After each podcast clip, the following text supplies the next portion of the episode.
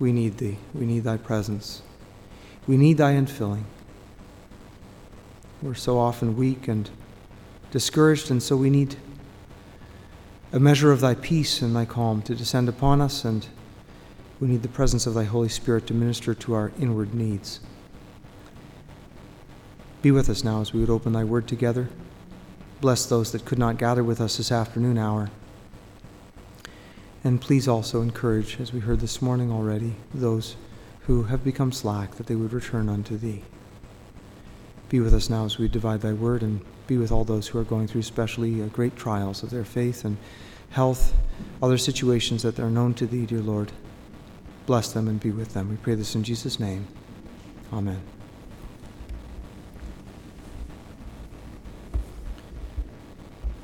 We heard a very convicting sermon this morning from God's Word. And uh, as the Lord has been working through things in my own life uh, with uh, de- degrees of uncertainty as well, um, I've also been stretched and challenged in my own walk. And the last time I was in this pulpit, I preached from the first half of the sixth chapter of Matthew. I'd like to conclude with the second half. Matthew chapter 6, beginning with verse 19.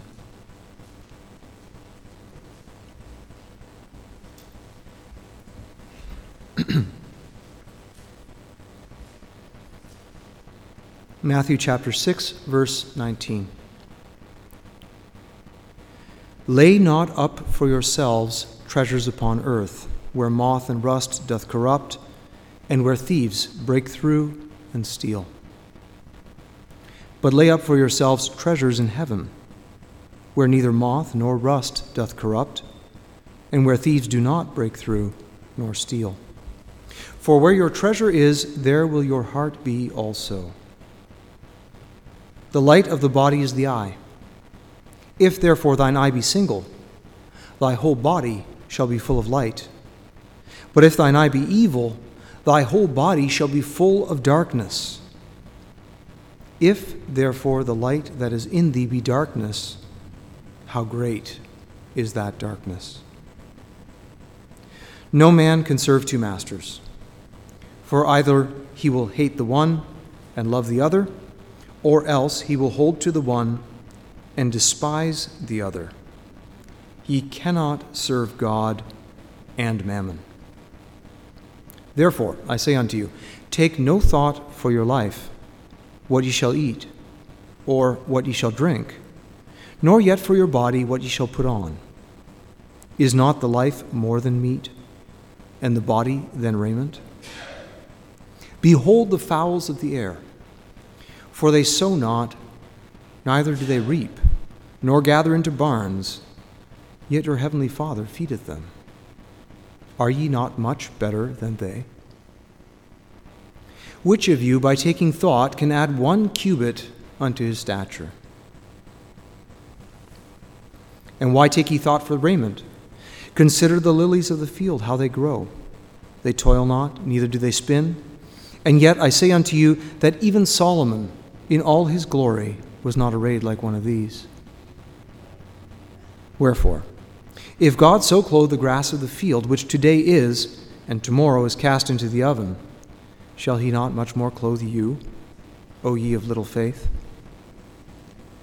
Therefore, take no thought, saying, What shall we eat? Or, What shall we drink? Or, Wherewithal shall we be clothed? For after all these things do the Gentiles seek. For your heavenly Father knoweth that ye have need of all these things. But seek ye first the kingdom of God and his righteousness, and all these things shall be added unto you. Take therefore no thought for the morrow, for the morrow shall take thought for the things of itself. Sufficient unto the day is the evil thereof. I read to the end of the chapter.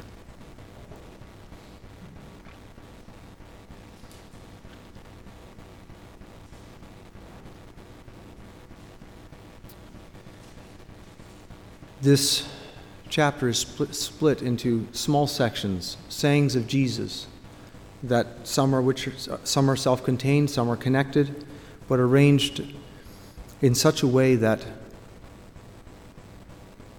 if we would consider them, I think it would really change the way that we live. Because they are so counterculture, so counter human nature. In fact, I would venture to say that they're impossible to live without the Spirit of God.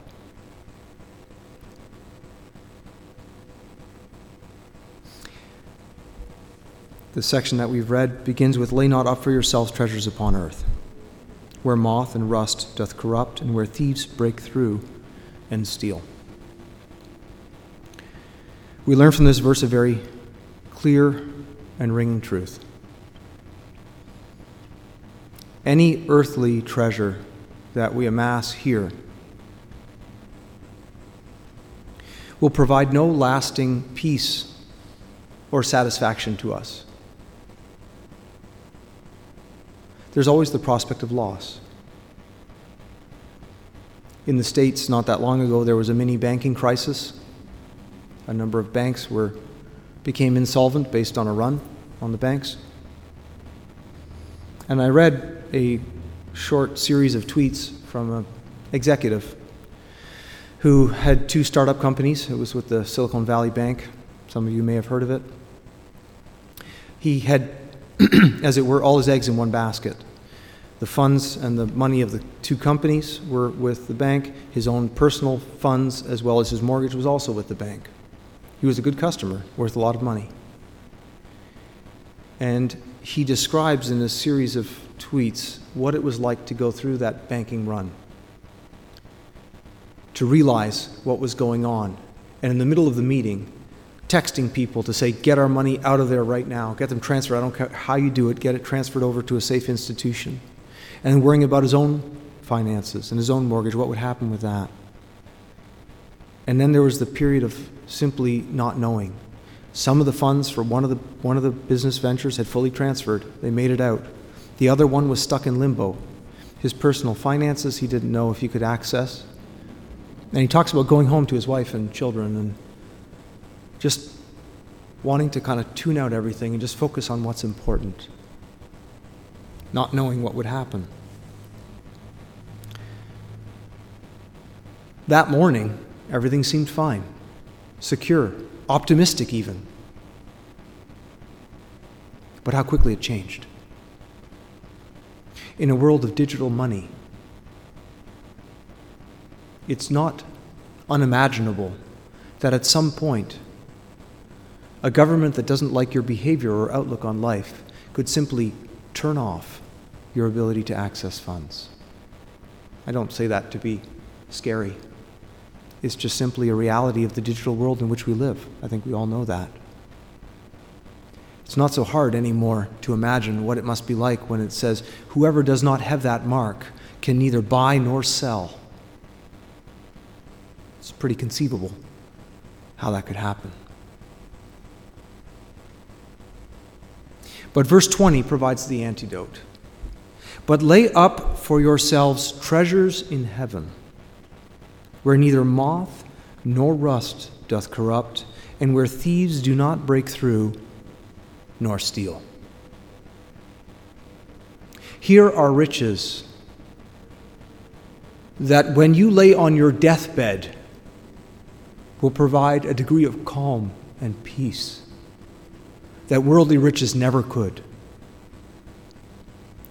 Supposedly, the last words of Queen Elizabeth I arguably perhaps the greatest monarch of the British Empire. She was the one who presided over England, transitioning from a, uh, a small mercantile nation to becoming a world superpower in her lifetime alone. A woman. It was unheard of in that generation. Amazing accomplishments, wealthy beyond belief. And on her deathbed, she said, All my gold, all that I possess for a moment of time she would grad- gladly trade whatever she had amassed just for a little bit more time.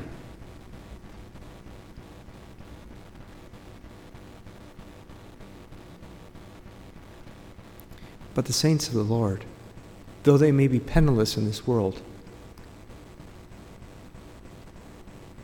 can, with a clear conscience and a happy heart, leave this world. Forgive me if I get a bit emotional. I had an emotional conversation with someone in Mansfield who lost a dear one a number of years ago. Her life's companion. I would say perhaps one of the finest marriages I know of in our church circles.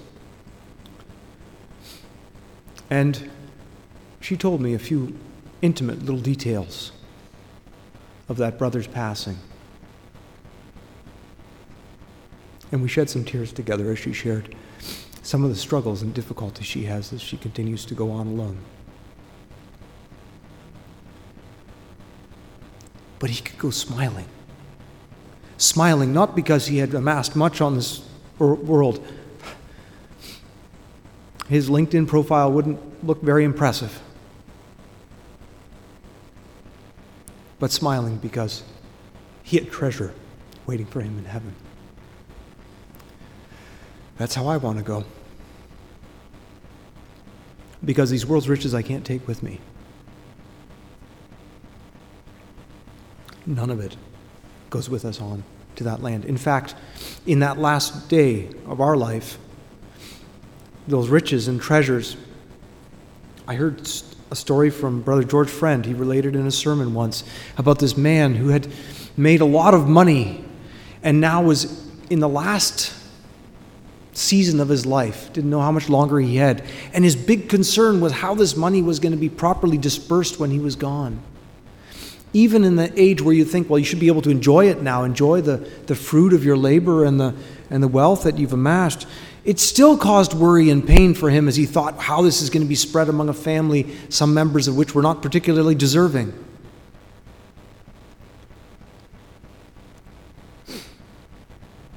Verse 22 and 23 give us a good, clear picture of what the Lord really intends.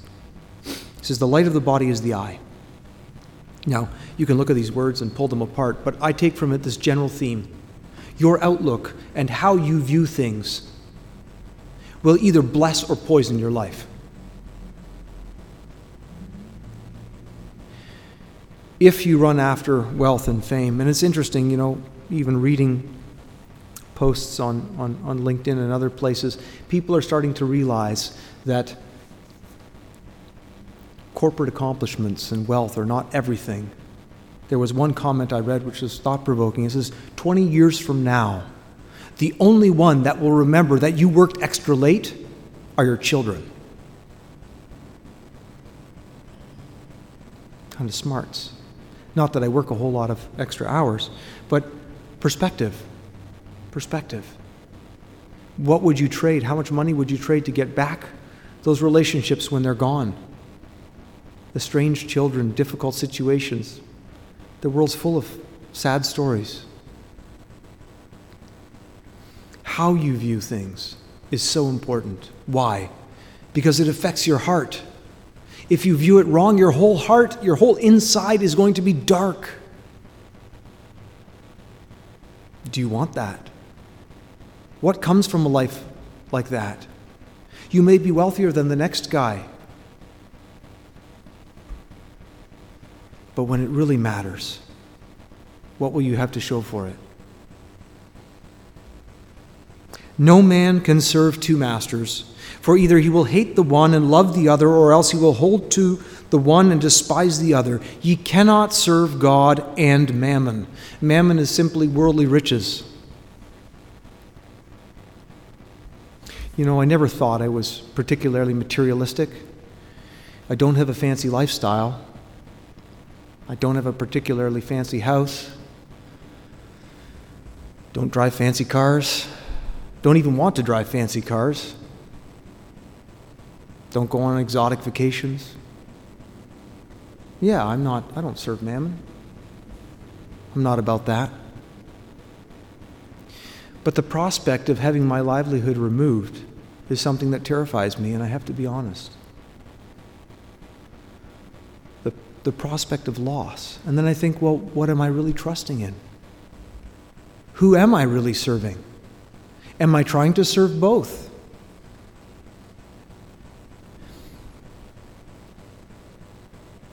The next verse says, Therefore I say unto you, take no thought for your life what ye shall eat or what ye shall drink. Now that doesn't mean don't even consider it. Christ clarifies, he says, Is not the life more than meat and the body than raiment?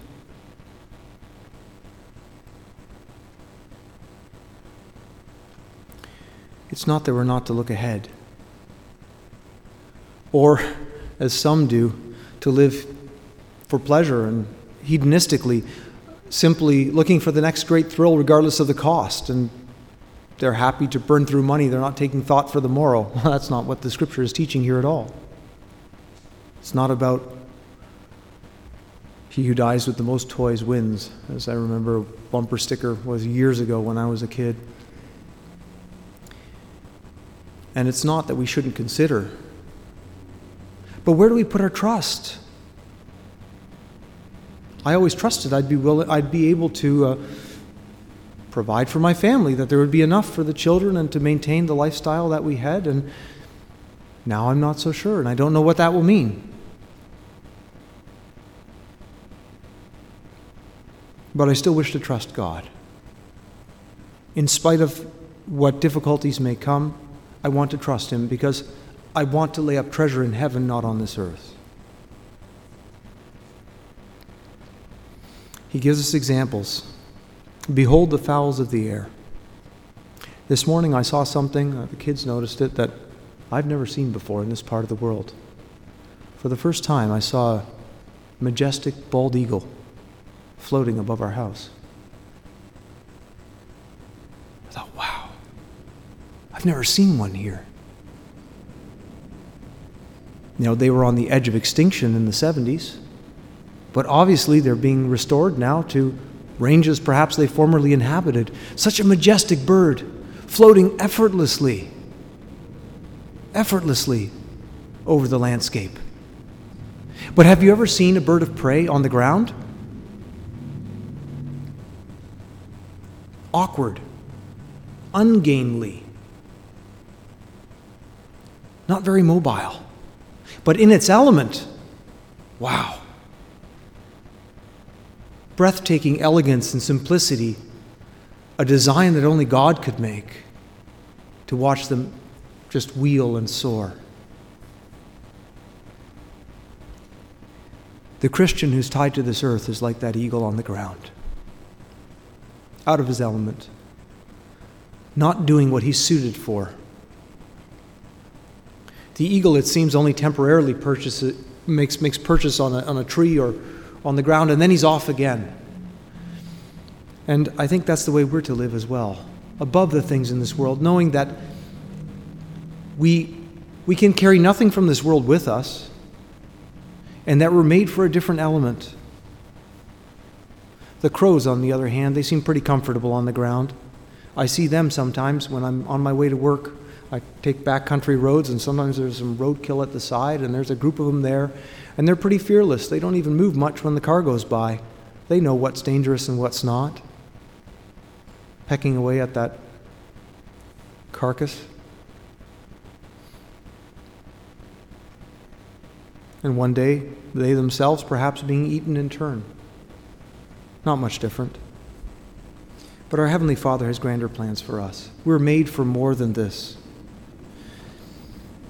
I don't have any profound thoughts for you this afternoon, just little musings and, and moments from my own life. And perhaps, you know, I feel guilty actually when I consider my own position because I know there's those even in this church that have gone through way worse than I have. When I think back to the what my forefathers went through in Europe and so on, so much more difficult. Yet I guess because I've lived a soft life, this seems pressing to me now. And I hope at some point in the future to be able to look back on all of this and say, God had a plan all along, and He was leading me through this. There was a, there was a quote again of Tozer's that I read recently, and I, it's hard to swallow, but I think it's true. He says, Who God will richly bless, He must first deeply hurt.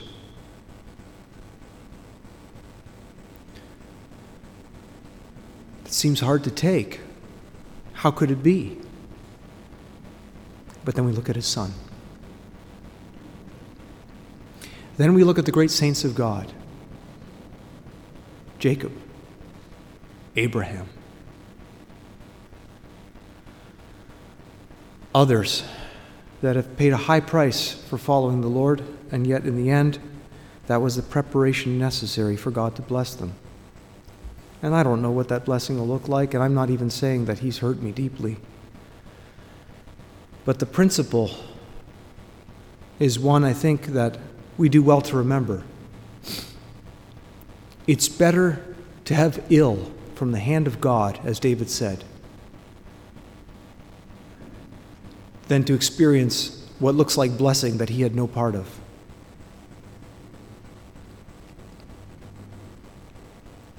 I know many of you are going through difficulties. I know many of you have struggles of your own personal, financial, economic, whatever they may be. And I know that many of them are much worse than mine. But I think we can all draw comfort from the words of Christ here and the things that he says to us. If he takes care, right now, this time of year, it's easy to think about the lilies and to see the beauty of, of, of nature as it springs forth. If he does that every season without the help and regard of man, if he could work in such miraculous ways in the past, surely he can do things today. His arm is not shortened. But am I ready for the way that he may work with me? Or do I have another idea? What shall we eat? What shall we drink? Wherewithal shall we clothe? For after all these things do the Gentiles seek. The world's no stranger to difficulty and privation. Many go through great trials. I just read in our local paper a beautiful small family, three young girls, lovely wife, strong and handsome father but he has an inoperable brain tumor. And the community rallied around him and put a new roof on his, on his house. They were providing some food for him and his family as well. And his comment or from his wife was he's trying to spend as much time as he can right now with his daughters. He just finished chemo, he's not able to work right now. But he's doing his best to spend time with his daughters, to make memories, because he knows he will soon be gone. What would we do if we knew we were soon going to be gone? How would we live? If you got a diagnosis like that, that your life would be over soon, what would you do differently? How would you live? Would you worry about retirement? Not everyone gets there. I know of one man had it all together you know, he was worth over eight figures, gave advice and taught classes on investing to people. Brain tumor, dead in a matter of less than a year. And then all of those shrewd investments, like Solomon said, the same thing that happens to the wise man happens to the fool and left for others. I don't want to have that regret. I do pray and trust that the Lord will somehow provide for me and my family and whatever may happen in the days and months to come. I don't know what that will look like. I'll have to wait on Him. I'm going to try my best to do whatever I can with what He's given me. I'm not going to just throw it all on God, as it were, and go whistling past the graveyard as if He's going to be some genie in the bottle that's going to solve my problems for me. He expects us to work. Gideon had to go with his men down to the river. Others had to step out in faith. The priests had to get the hem of their garment wet by stepping into the Jordan. But the perspective, how we look at things, is so important. It will either make us or ruin us eternally you see, money and wealth here is only a test. God doesn't really need it. It's a test of us. Because one day, the only thing we will have is God. And that prospect will either be the greatest comfort or the greatest terror you will ever know. The final verse, the last two verses say, But seek ye first the kingdom of God and his righteousness, and all these things will be added, shall be added unto you. Now that sounds a bit like I remember hearing once a story, and allow me to just relate this. There was a young man who had a wealthy father, and he wanted a car for his 16th birthday. Kept bugging his dad for a car. Or high school graduation, sorry. It was high school graduation. And on the day of his graduation, his father handed him a package wrapped up, paper, ribbon. Oh, what's this? Just open it, son. And he opened the package, and inside the package was a Bible. And the way that I heard the story, or at least the way I remembered it, was the young man was so disappointed with what his father had given him that he left the Bible with his father and never saw him again. And it was years later, after his father had passed away and he was going through his effects that he left behind, he found that same Bible. And for the first time, he opened it.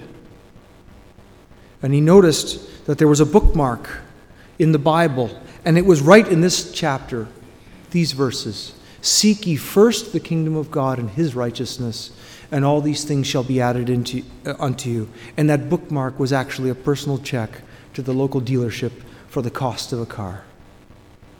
His father was trying to show him a greater truth, and he missed it. I don't know if the story is true or not. I just remember hearing it once in a sermon. But that doesn't necessarily mean that if you seek God, you're going to get everything you want. There's people that have taken that tack with this verse as well, and that's wrong. Whatever else you need will be added to you. But that doesn't mean whatever you want will be added to you if you seek God first. But seeking God first, you will find a treasure you can never lose. You see, if you do it the other way around, if you seek the things of the world first, you are guaranteed to lose them. One of the things I drive past on the way to work is one little graveyard that's up on a small hill. Last fall, I think it was last fall, I stopped there just to take a look. And there are the thin, I think, limestone headstones, maybe only about two inches thick. Some broken in half, some lying on their backs, a few standing at crazy angles, many of them barely decipherable, with the records of the first settlers who came to that area and had homesteads and farms in that area. Gone now. Their descendants probably not even in the same area anymore. I don't know. But the only markers of a life of toil in that part of the world. If you seek first the things of this world, they will one day be taken from your dead fingers. But for one who seeks first the kingdom of God, he or she has treasure in heaven. May God what was add what, whatever was lacking to these few poor words, and would a brother please select a hymn?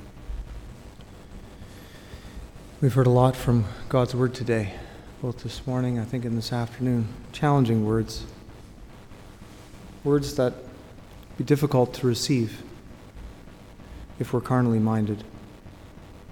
And that was Paul's admonition to the Corinthians as well. So you can't receive this, you're carnally minded. Let that not be true of us. I know as I've been going through this as well and the stresses that accomplish, uh, accompany it too, you know, there's, there's these, there's anxiety, but there's also guilt to think, really, who am I trusting in? Do I really believe the words of Christ? Am I really willing to follow? I'm embarrassed sometimes that the faith of my wife and children is greater than mine. They seem to be less concerned than I am. And I realize that Christ's commands not to worry, not to be anxious, are not suggestions. They're not just a, something polite to say. You know, it's, sometimes it's hard to uh, accept. People will say things like, it'll all work out in the end. You know, well, yeah, it's working out okay for you right now, but right now it doesn't look so great to me. Those kind of truisms maybe are, you know, we know it's true. But I often have to say with the, the man who had the son who was a demoniac, said, Lord, I believe, but help my unbelief. Walking with Christ is not a one time decision. You don't simply commit to follow Him and then your path is going to be a uh, path of roses. Everything's going to work out beautifully. You'll find a good job. You'll find a nice girl or guy to settle down with. You'll, everything will just go swimmingly. There's no guarantees. Look at the early church. Look at the apostles, the ones who followed Christ first. Of the 11 that were faithful, 10 of them suffered a martyr's death. That doesn't look like how some would want to apply a seek first the kingdom of heaven and all these things will be added unto you. But the treasure in heaven, the treasure in heaven, that's something that you can hold on to. Each deposit made is secure.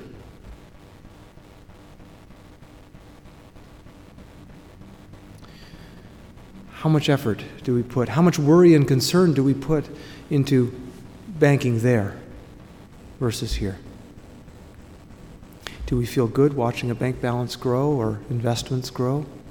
Do we feel good when we think, well, I bought my house at this amount and I could sell it at this amount? Wow. I have to confess freely to all of you, there was a time in my life where I felt pretty smug about some of the decisions that I'd made. It looked like they were great looked like I was ahead of the curve. Now, not quite so much. But I am realizing, too, that in that pride and that arrogance was a lack of trust in God. And now, as God maybe looks like it's going to take away some of these things from me, it's an opportunity for me now to, decide, to discover what I'm really trusting. May we all learn to trust Him more. I don't wish for people to go through difficult things in this, in this life. That's not the point. God doesn't delight in our suffering. But when He wounds us, it's for our good. Because if He didn't, we would hurt ourselves far more. So, for now, I'm trusting, and I hope in maybe the days, months, years to come, if the Lord tarries, to be able to say, when I look back now with the hymn writer who said, Blessed hast thou planned my way. Don't know what that'll look like, but I trust and pray that the Lord will provide as he has for others. And may he continue to provide for each one who's gathered here this afternoon. This concludes our service, and may God bless our time together here. Amen.